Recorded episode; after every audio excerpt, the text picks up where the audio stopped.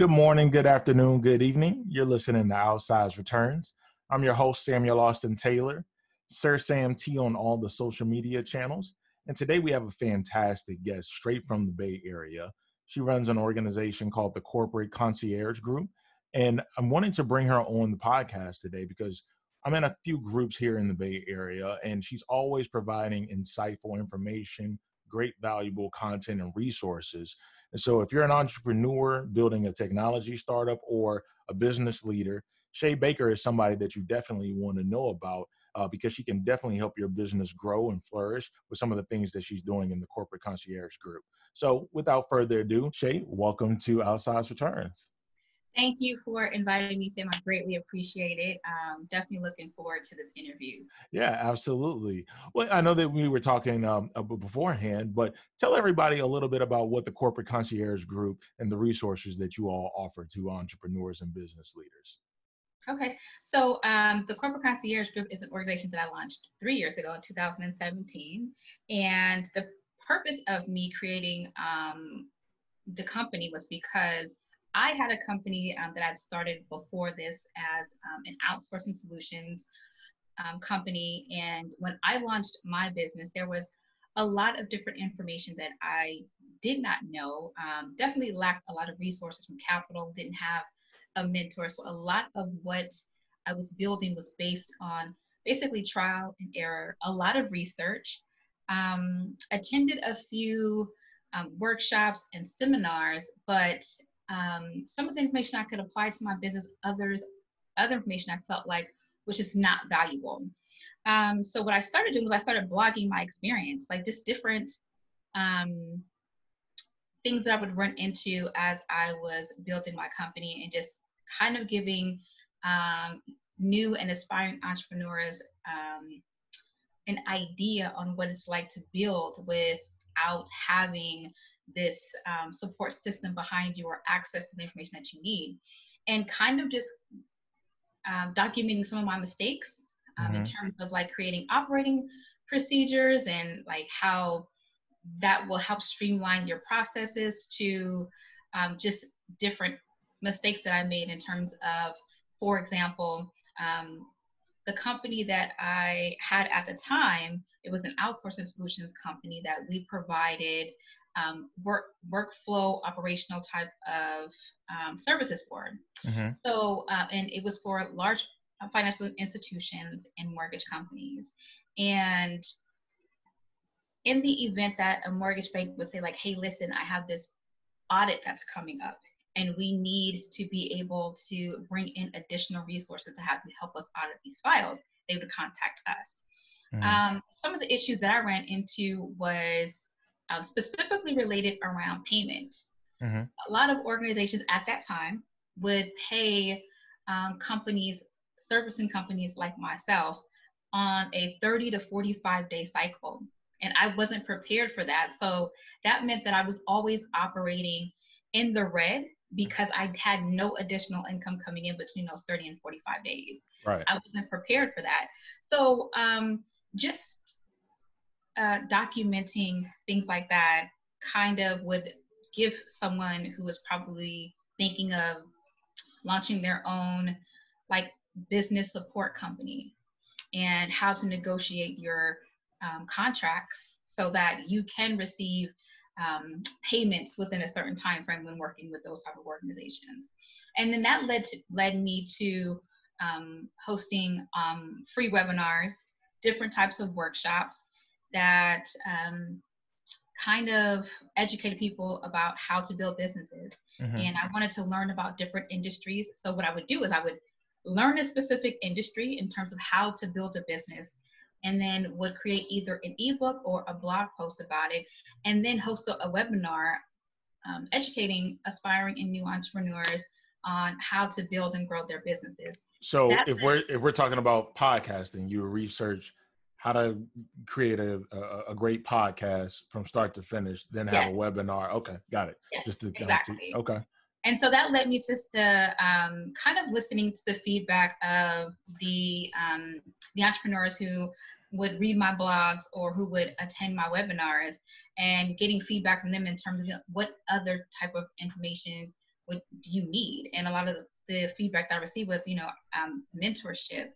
To um, I just need a support system to keep me motivated. So that um, that's when I launched um, in December 2017 was an entrepreneur support group here in the Bay Area because um, part of an organization called YBSF, Young Black in San Francisco. Several entrepreneurs are in that organization or that group, and we would meet um, at least once a month, and we would discuss what our business challenges were and what resources they were in need of, with the goal of connecting them to those resources.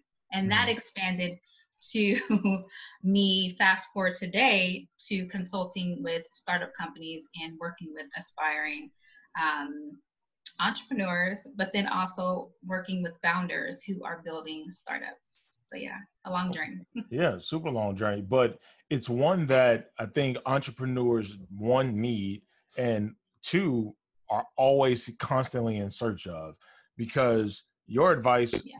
maybe maybe they think that it's it's appropriate maybe not and each type of mentor or or coach that they run into you know it's kind of hit or miss because it's all contingent based on the entrepreneur that's why you know one venture capitalist that could have success may pass on this certain investment because he doesn't think that it's a fit or the vertical yeah. is not the right time etc and another guy or or gal you know thinks that this this opportunity is a no-brainer and, and is a slam dunk and so you have to kind of meet a number of different people because each person kind of thinks a little differently and articulates their messaging and mentoring a little differently as well too.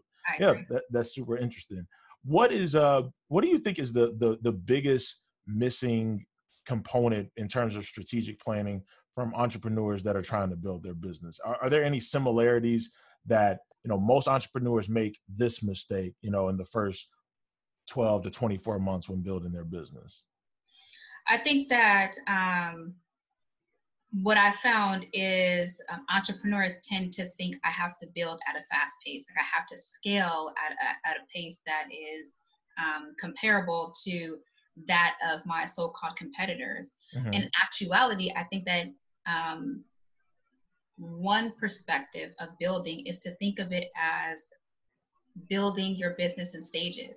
So once you mm-hmm. understand what stage that you're at, then you can know how to build strategically in that stage and then on top of that, um, just realizing that you know, obviously it's not a race, but if you can build at a pace that's conducive to you being pr- productive and also seeing success, then it might not necessarily um, be beneficial for you to, to to scale at a fast pace. Mm-hmm. So I I always tell entrepreneurs is to like you know depending on what stage that you're in, if you are in the uh, pre-seed stage, you should be focusing on like your, you know, building a, a minimum viable product to um,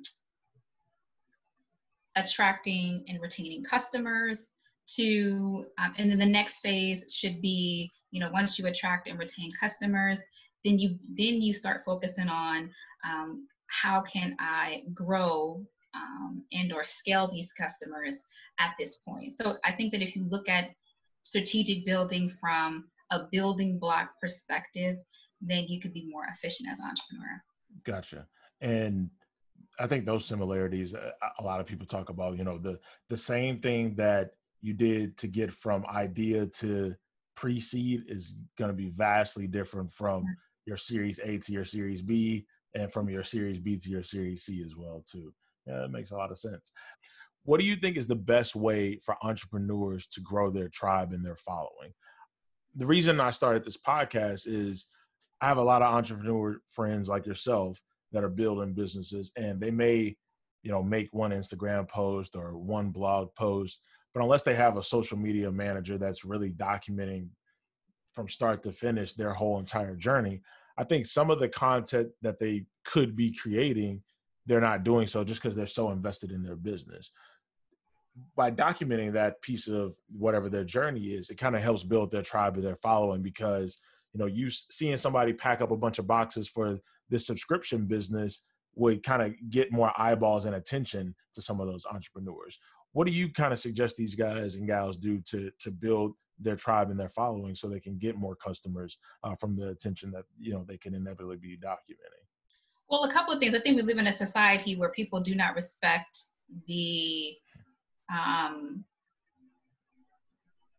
they don't respect the, the grind in between from when you start up until when you see see a certain level of success. Hundred percent agree. Hundred percent agree. it, it's glorified that you reach a level of success, and yeah. Um, and there's always clearly this this missing piece, um, which is you know what did you go through to get to that point? Absolutely. You always hear about the um, entrepreneur who quote unquote um, found success overnight. But in reality, this entrepreneur has been building for, for 10 years. And even the entrepreneur has been building for 10 years. When they make it to a certain level of success, a lot of entrepreneurs do not tell you what that journey was like for them, other than no. it was hard. Right. You worked hard. Yep. You don't hear about like, um, you know, I, I slept on an air mattress for like two years and lived with, you know, 10 people before I got my first customer. Like you rarely hear those types of stories. And not saying that everyone struggles to reach a certain level of success. It's just that there's a piece of the entrepreneurial storytelling that we never hear about. Absolutely. So I think that's why a lot of entrepreneurs are saying, well, I haven't arrived, so I have nothing to document. When in actuality, it goes back to what you said is if there was an entrepreneur that was showing themselves, you know, um, packaging their products or even going to the post office and mailing them, that's yeah. still and inspiring to someone because you started with something and you clearly are showing us that you have customers in which you are servicing with your products. So I will say that, you know, we have to really reimagine what success is yeah.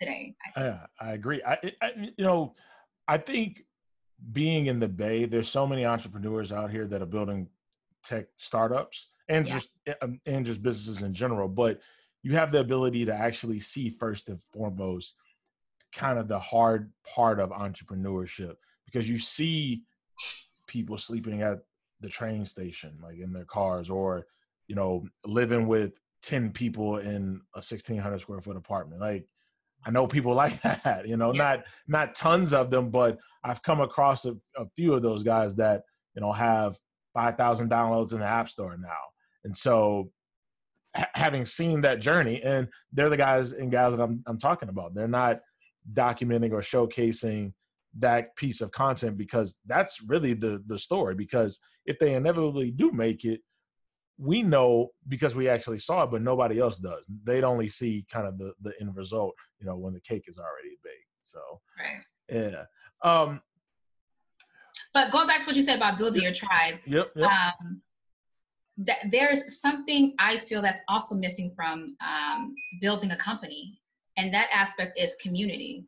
And I do feel like sometimes building community is an afterthought for entrepreneurs, or some entrepreneurs feel like, well, if I don't have like a lifestyle brand, then what's the purpose of me having a community? Mm-hmm. But I feel like if you're like a web developer, your community could be um, your peers, which are web developers, or your your your community can be those that are that would be in need of your services. Mm-hmm. It's and, and, the thing about it is um, building community. Obviously, it takes a lot of time. It takes a lot of effort. Mm-hmm. But at the end of the day, you can convert a lot of those community members into actual customers and brand ambassadors, yeah. where they're consistently highlighting either your your company and, and what you're doing as well as purchasing your products. Right. So um, I think um, again, a, a, lot of entrepreneurs feel like you know um, the type of business that I have, I, I, just don't see the value in building a community. Versus others might think like, well,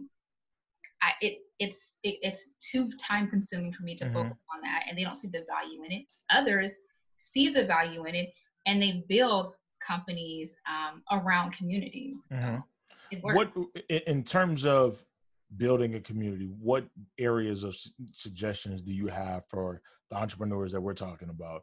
Should they build a community through a Facebook group or should they use master networks or does it matter? You just need to have a central place where some of the like-minded people that are attracted to your brand or your product or your service can kind of meet and talk about what new features and some of those other things.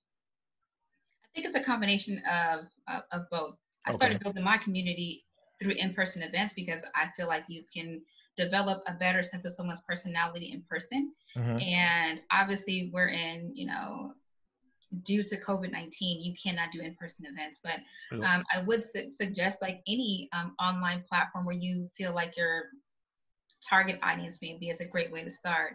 Um, Twitter is one of them. I know a lot of people, you know, they, they don't like Twitter for various different reasons. But one thing I can say about Twitter is you have access to just about anybody within a matter of your fingertips. Yep. There's no other social media platform like that in its in its existence. Yep. And what I mean by that is LinkedIn, you would have to connect um, to someone that's on the platform and hope that they accept you as a connect connection request. Mm-hmm. Versus Twitter, those very same people are on Twitter, and you can easily tweet them without having to go through um, a connection request and feature right. and talk to them and, and, really see what their personality is like based on the tweets that the tweets that they um, that they that they post or um, you know if there's a company that you want to work with that you can see yourself partnering with as a and as a brand partnership those brands are on twitter and they respond like that because they have you know these social obviously they're, they're on social media for a reason yep. but you're likely to be able to pitch your idea or access someone on that team of that company via Twitter than you are on LinkedIn, unless someone on LinkedIn actually, you know, introduces you or you're connected to that person. So, yeah. You know, it, it's funny you mentioned that because I was on Twitter from 2009 to about 2016, 2017 and I just deleted everything. I thought that a lot of the problems that were on Twitter or that happened because of Twitter, maybe I was not contributing in regards, but I thought it would maybe easier for me to remove myself from Twitter than to tell everybody stop tweeting this and all of those things. After taking four years off of Twitter, I realized that none of that stuff is really going to change, and you know, like you kind of just got to find your own lane. And so, yep, exactly. I just started. I just started following anybody that's an entrepreneur, anybody that's a business builder, tech companies, real estate guys, and you know, I probably follow, I don't even know, fifteen hundred people or something like that right mm-hmm. now. I probably have hundred followers, but to your point, it's a great way to have a contextual conversation with whoever you're trying to target. And if you're an entrepreneur, you know, you can find funding. There's a lot of, there's a, I'll tell you what the real unlock was. I would meet entrepreneurs that were building startups, raising angel funding, mm-hmm. and they would ask me my Twitter name, and I'm like, I got off Twitter. Like, you know, I know you got email, and they got email as well too, because they're trying to be a little bit more accessible when they're they're building their business. But I had just felt like I had to get back on. You know, it was something that I was actually missing out on, not vice versa. You know, in terms. And let me tell you how these people on how people use Twitter to amplify mm-hmm. their brands. Yep. And um, going back to what you said about um, uh, stepping away from the platform and come back on, I, I actually started Twitter in 2013, and I, it was just too much for me. It was too much going on. I didn't know how to use it mm-hmm. in a way that would benefit my business. So I was just like, I, I, will leave it alone. I came back to it in 2016 because I had planned to launch the corporate concierge group in 2017. So I redid everything. And um, what I've learned is there are individuals, and I've seen this with Instagram as well too. They would literally gather together online in what's called a pod, meaning four or five of your friends would get onto either Instagram and Twitter, and whatever it is that you were tweeting, your friends would just respond back. Mm-hmm. Whatever it was that you posted on um, Instagram, your friends would immediately respond in the comment section because we know with with Instagram the engagement um, actually helps to boost your um, your posts. Mm-hmm. So um, I noticed that whenever these particular pods would, for example, say I have a, a, a course that an e-course that's coming up, they would literally retweet, repost the e-course. The, the e-course hustlers on Twitter, man. I, I love those guys, man. they would literally repost each other's um, yep. projects, whatever it was that they were working on, and then they would actually purchase them and would say that, you know, this is what I learned from this course and this is what helped me with my business because they're literally putting each other on not mad at the hustle but they found a way to to make a way for all of them to get paid in a sense for all of them to increase their brands and the thing about it is like each of those individuals within that pod has their own following so what's happening is as they promote each other's projects they're promoting each they're literally cross promoting yep. and and and promoting each other's brands um, on each other's uh, social networks. So your your projects are being seen by an audience you don't have access to who are not your followers. Yeah. And that's how a lot of those um, entrepreneurs and uh, those side hustlers are able to amplify their brands using those platforms. And yeah. it works. It does work. It, it works. It works wonders. And, you know, coming back again, like, you know, you said, you know, trying to find that that lane, you know, especially if you have a course, you can kind of disregard all the nonsense mm-hmm. because you can do enough stuff to get great engagement, but it may mm-hmm. not be the right engagement that that you're actually looking for. But you can use some of those same tactics, you know, if you have a community or a pod like you mentioned, to create the engagement that will actually convert to a course or something that you're selling or trying to promote as well too. So that's a that's a, that's an interesting point because I've I've been observing on that. I've probably bought three or four courses on Gumroad or Podia just to kind of see kind of the format for some stuff that I'm thinking about doing. And some of these courses, like you know, they may be a hundred bucks, forty bucks. Like they're not they're not you know eleven hundred dollars or or you know three easy payments of you know three ninety nine or something like that. So it's affordable, and and if these guys are making a ton of money from it, you know, I got nothing but respect for these guys as well too. Let me tell you about the e-course hustle. Yeah. So I actually learned this recently. Not going to say any names of the brand, but okay. I noticed this person's hustle, mm-hmm. meaning this person would say, you know, I made $2 million selling this course. Mm-hmm. And the way they promote the course is, you know, that the information was so valuable and that people jumped on it. What a lot of these entrepreneurs are not telling you is they actually go on with on PR tours, mm-hmm. meaning they get on stages and they line up speaking engagements, they get press, and once they launch their course, that's exactly what they talk about when they're doing in speaking engagements. When they're um, when they're in the press, is that they talk about this course that they created. Yeah. So they're building a brand for themselves, obviously. Right. Uh, you know, these thought leaders in this particular subject, but they're also highlighting this course that they created. Mm-hmm. So it, you know, the idea that some people may have is if I create a course, then people are going to buy it because it has this, this this this great information. But the reality of it is is the other part of that is you have to literally promote yourself in a way that you are visible across various different audiences, which means you have to. Um, what I'm seeing is that a lot of course creators are literally going on press tours, literally putting themselves in every single media publication that you can think of.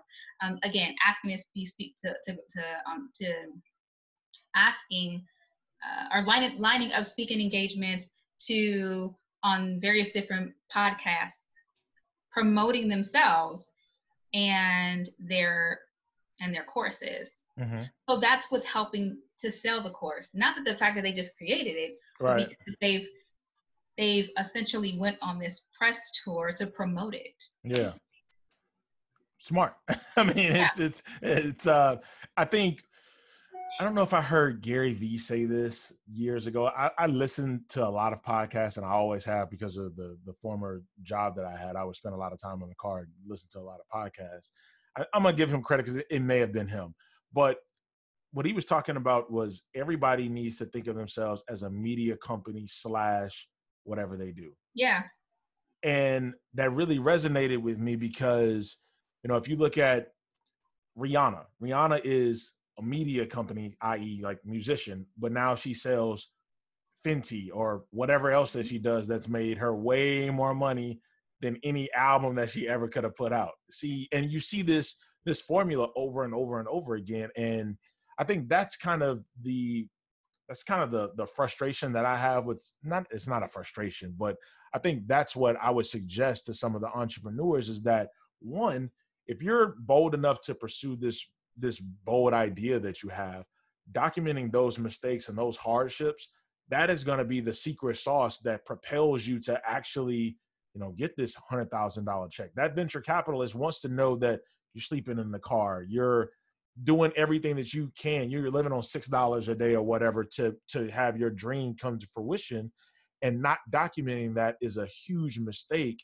because later on, you know, ten years from now, it could be repurposed content that you can leverage into something else for one, but also that story of that journey may be the thing that gets you what you need to get you from Series A or from pre-seed to Series A and so on and so forth.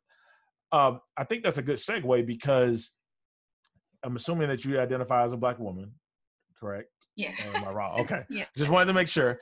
Um, I I, um, I um, I think that it's a huge problem, and one of my goal. Well, I thought I think that it's a huge problem that definitely needs to be solved in terms of venture funding backing black female entrepreneurs and my thesis is they're i don't know if they're if and when i say they venture capitalists are missing missing the good ideas not being able to find the talent.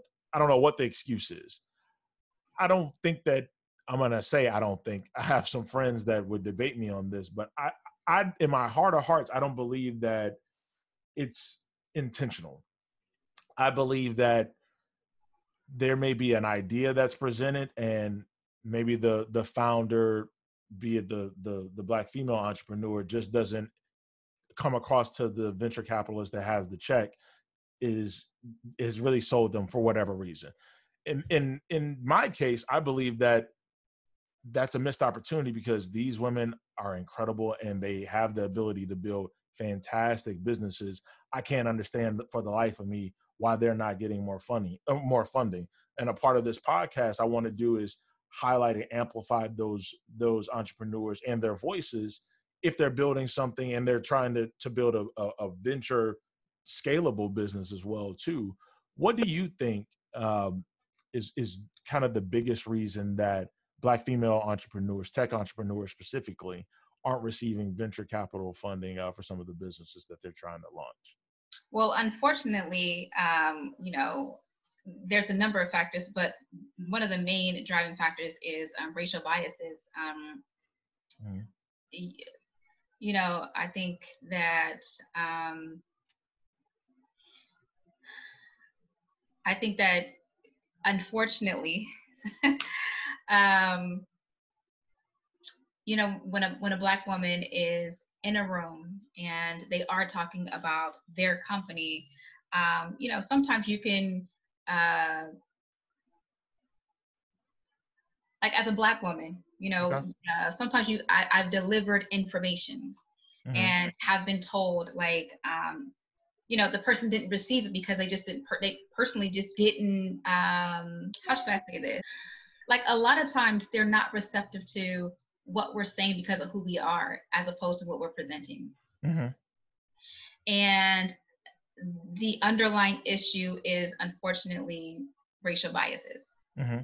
And and when you say not, racial racial biases, do you think that diversity is the the solution? Like if there were if there's 10 VCs and all the the GPs, all the LPs are 95% uh 95% white. If there were two percent, not not two percent, if there were two black people in those rooms, or a nice percentage of diverse founders that can meet with diverse LPs or GPs in those rooms, it would have a, a better outcome?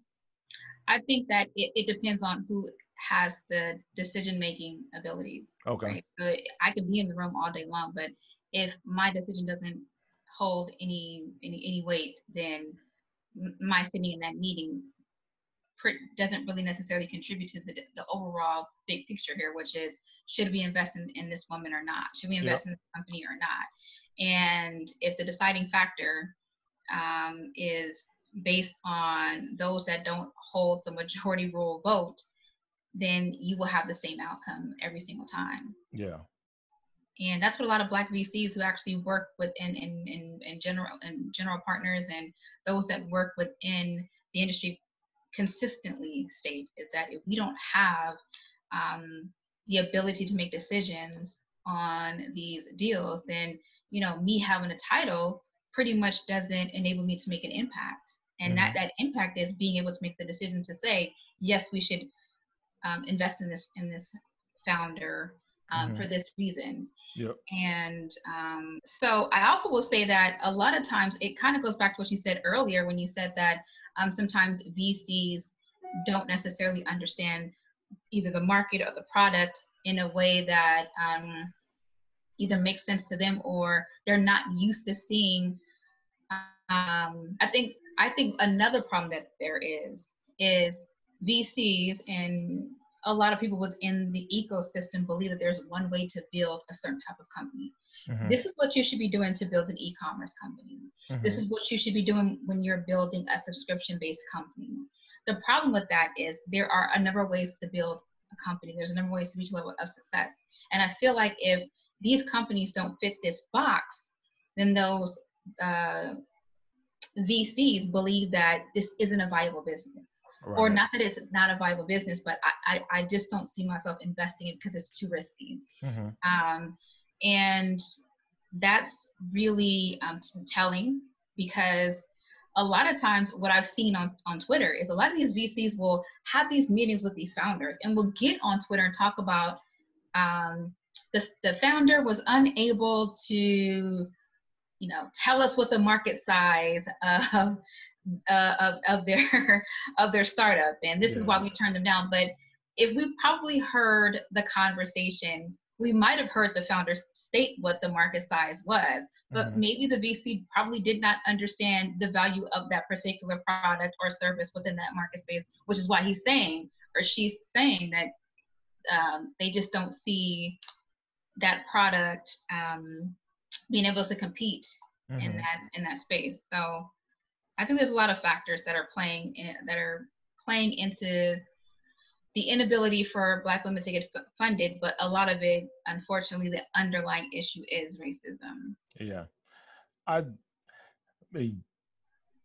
I would love for there to be a a fund that was the size of Andreessen Horowitz or Sequoia or or any of the, any of the the major players that dedicated a hundred million dollars to black founders, only black founders, because I think that with that kind of dedication, they can see the returns. And maybe, it, and honestly, maybe it needs to be even bigger for a longer time frame. Maybe it needs to be a billion dollars over a ten year time frame. It does. I mean, create ten funds, do whatever you need that to do. And from my perspective, I think that racism, unconscious bias, maybe two issues. I think that they're just missing a, a huge, huge money making opportunity. In addition to those issues, which are probably more than likely, you know, the the the, the real reason uh, behind it sometimes as well too, which is unfortunate. And I hope that conversations like these and building our networks uh, and cross referencing, you know, individuals that we know, you know, can help, um, you know, to decrease some of that as well too.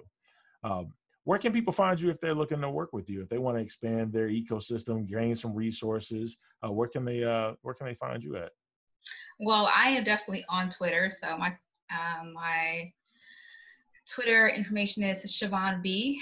Oh i'm sorry siobhan ceo um, I'm definitely on Instagram, um, the Corporate Concierge Group. I am, uh, the name of my, our website is ourconciergegroup.com. So if they want to be able to find me, they can um, find me there. And um, I'm definitely on LinkedIn. Okay. So yeah. Okay. on all platforms.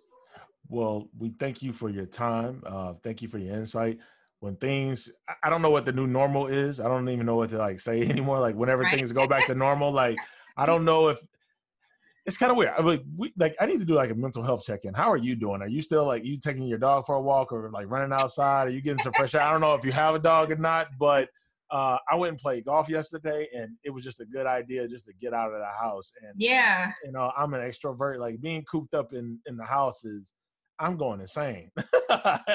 yeah, me know. too. Like I did I think it's like that restriction of freedom is what I'm not used to. Like I like just yeah. being able to get up and go to the store. Um, while it seems like some, like a like just something that just I mean, I guess we can go to the store during a pandemic, but right. you know, there's like this mental anxiety that you that you're going through as you're entering into the store. The fact that I have to wear a mask, I'm not necessarily free to go into the store as I want to. Yeah. Um, I, I, don't. I don't know if this is. You think we're gonna be wearing masks masks for the rest of our lives? I hope not. like, and like I talked to enough people, and they're like, "Man, I don't know. Like, we need a vaccine." And I'm and I get all of my information from doctors and billion dollar companies. And I'm like, listen, this NFL season is gonna get canceled. Like, Roger Goodell is talking yeah. about. We're going way off topic, but anywho, I, I don't know what this new normal looks like, and and I like being outside. I like meeting my friends for drinks and just hanging out. Yeah, like, exactly. Yeah, this is this is weird, man. and not just that, like you know the the you know we went through this political unrest oh and oh my gosh, the protests whatever. So I feel like we got hit with like all from all sides. Yeah, like it, that. That's another reason. That was another reason why I decided to remove myself from Twitter was because so much negativity. Yeah. Talk, I mean, if you want to go viral, all you gotta do is post a bunch of negative, degrading, yes. you know, comments or pictures or videos. Those will get amplified, retweeted, yeah. and it's just always in my face. And I'm like, oh my goodness, let me just take myself off the platform. Like, this is not going to stop. Like, stop. Re- I can't tell people to stop retweeting this enough and not and not you know still receive some of that. So I'm like, yeah. let me just remove myself. So um so yeah, like we've gone way off course, but you, you know, can also, um, create lists so that you're not having to like. I do that. Yeah. Okay. The pro- the other problem with that though is I follow every venture capital firm. I follow every good tech startup.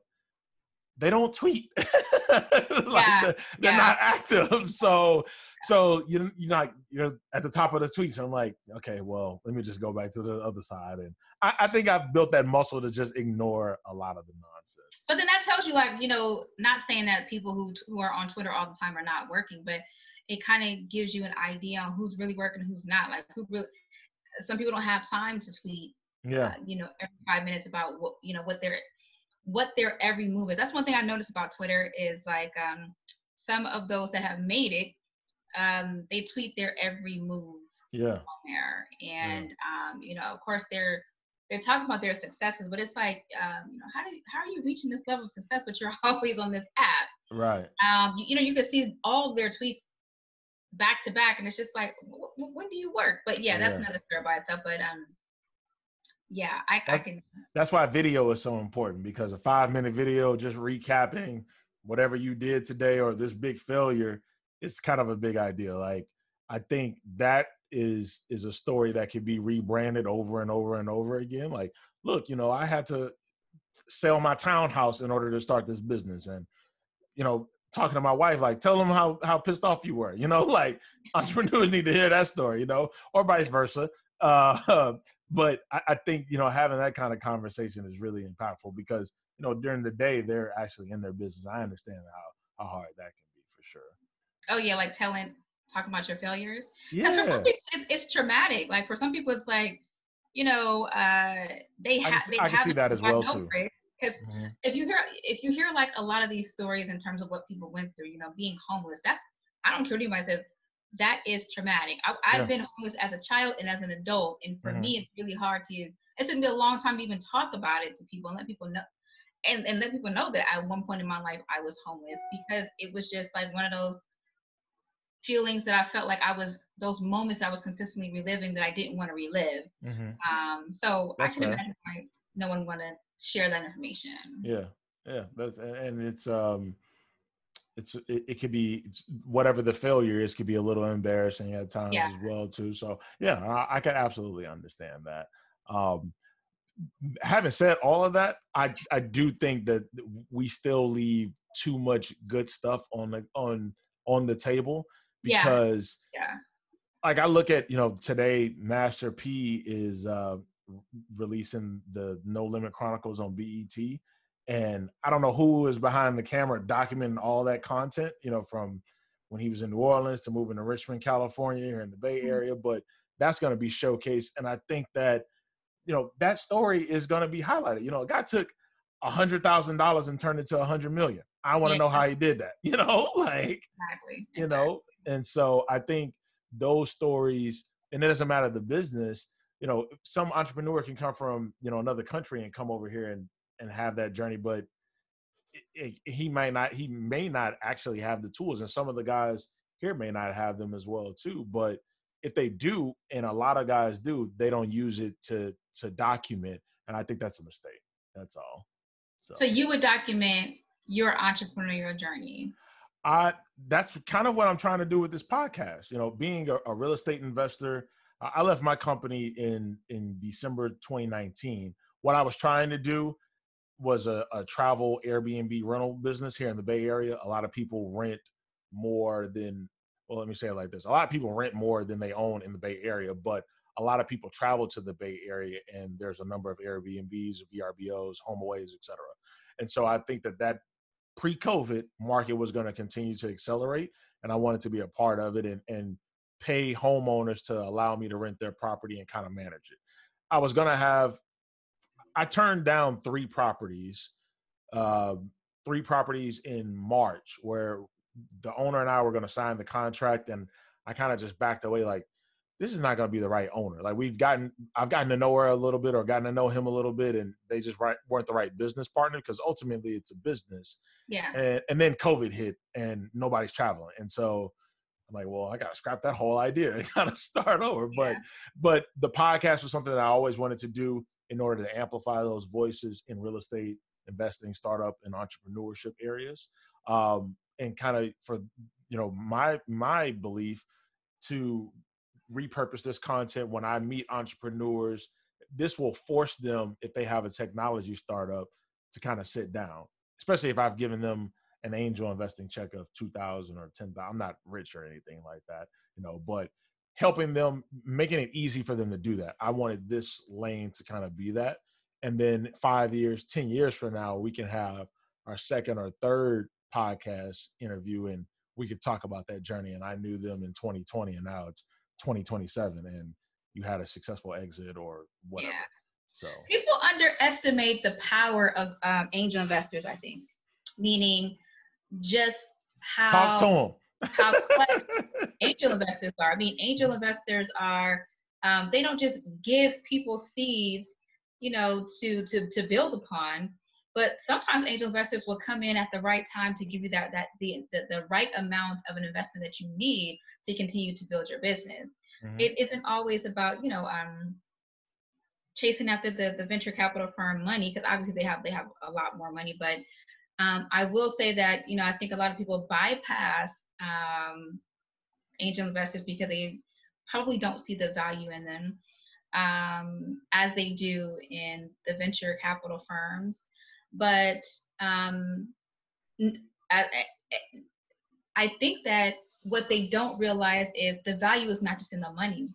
Mm-hmm. A lot of times, angel investors have access to resources, just like how your larger uh, VC firms do. Mm-hmm. Um, but they can give you a little bit more, de- um, a little more attention because they don't have to um, work with a lot of a lot of um, founders. Mm-hmm.